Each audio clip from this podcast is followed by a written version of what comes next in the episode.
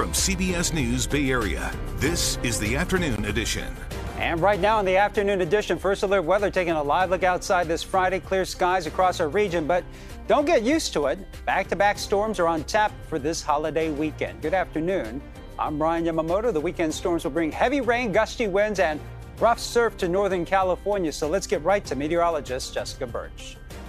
We have two first alert weather days as we head into this weekend's forecast. Heavy atmospheric rivers building into the California coastline this weekend, causing a lot of issues when it comes to heavy rain and very strong winds right around the corner. But today is the calm before the storm. We're sitting in the 60s in the Santa Clara Valley, 60s along the peninsula, all the way up into the heart of San Francisco and past that up into the Golden Gate Bridge and into the Marin Headland areas too. We're seeing those clouds roll in from offshore all throughout this afternoon. Light winds in the forecast, but by tomorrow morning into those early morning hours, just by 9 o'clock, we're already going to see about a half an inch of rain accumulate up in the North Bay. And the, the storm starts to get stronger as we head into the afternoon hours.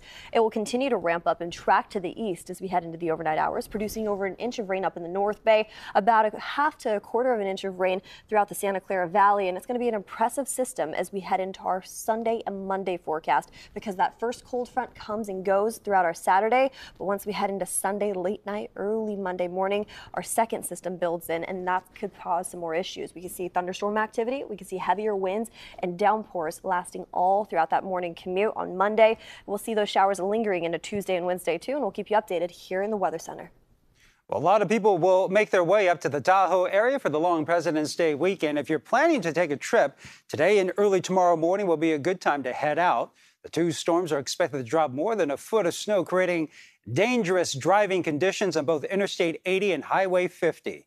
Drivers should be prepared for chain controls, delays, and possible road closures. Ski resorts, hotels, and restaurants are ready to welcome people to the Sierra. Danica Hill shows us how businesses are preparing for all those crowds. It's amazing. It means so much fun. It means that all my employees are happy. It means that the town is flowing. It's got energy. Debbie Brown, the owner of Coldwater Brewery in South Lake Tahoe, says businesses in the area thrive off of the long holiday weekends. We prepare the whole restaurant for that, right? We bring in more food. We've got more product on board. The on-site brewery and scratch kitchen all set for the coming days. It really is our livelihood. It's what we depend on, and I will tell you at Coldwater, we bring it. We bring it out for those people, and we want the visitors and locals alike. The roadways also getting some attention today.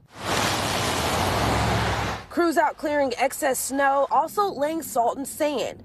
The area known for its fun winter activities like snow tubing. This weekend's one of our biggest ones for the season. It was a busy day behind the scenes at Tube Tahoe, making sure staffing, equipment, and all the attractions are all ready. We put some new snow uh, over top of everything. We groom it. Uh, we reshape everything um, and uh, test everything out and make sure that it's running great. And this season, they've got some new attractions. We call it Big Air. Uh, you get a little bit of air and land in, a, in an airbag. It's, it's uh, you know, gets the adrenaline going a little bit. So, of course, I had to test it out for myself. all in all, businesses say they're ready for the visitors. You just drive with care and don't be in a hurry. You'll get here. We'll, we'll make sure we take good care of you when you do. Well, stay with us for weather updates throughout the wet weekend. Find us on air online at kpix.com and stream it on the free CBS News app. Well, to Kansas City now, where two teenagers have been charged in connection with a deadly shooting at the Chiefs Super Bowl parade. Police are being tight-lipped about the two suspects still in custody. They are being detained at a juvenile detention center on gun-related and resisting arrest charges. Officials say they could face additional charges as police continue their investigation. Authorities say the shooting started as a dispute. One person was killed and more than 20 others were injured, including several children. It all unfolded as Chiefs fans were leaving the parade on Wednesday. Local radio personality Lisa Lopez Galvan was at the rally with several of her family members when she was shot and killed. Her son was also shot in the attack but is expected to survive. They took away his mother, his best friend. She did everything for them. Lisa was the life of the party. There's an initial shock, and uh, it feels like a bad dream. Singer Taylor Swift has donated $100,000 to the GoFundMe account for Lisa Lopez Galvan. Here in the Bay Area, a million rounds of ammo and hundreds of guns were found inside a home in the East Bay. Attorney General Rob Bonta said multiple law enforcement agencies and a bond squad from Travis Air Force Base served a search warrant at a man's house in the Richmond, in Richmond late last month. They say they found an arsenal, including almost a dozen machine guns, 60 assault rifles, silencers, handguns, and thousands of large capacity magazines. And switching gears now to a court hearing in Atlanta that could threaten the future of Georgia's election interference case against former President Donald Trump. Fulton District Attorney Fani Willis, the prosecutor overseeing the case, fiercely denies that a personal romance with a colleague presented a conflict of interest.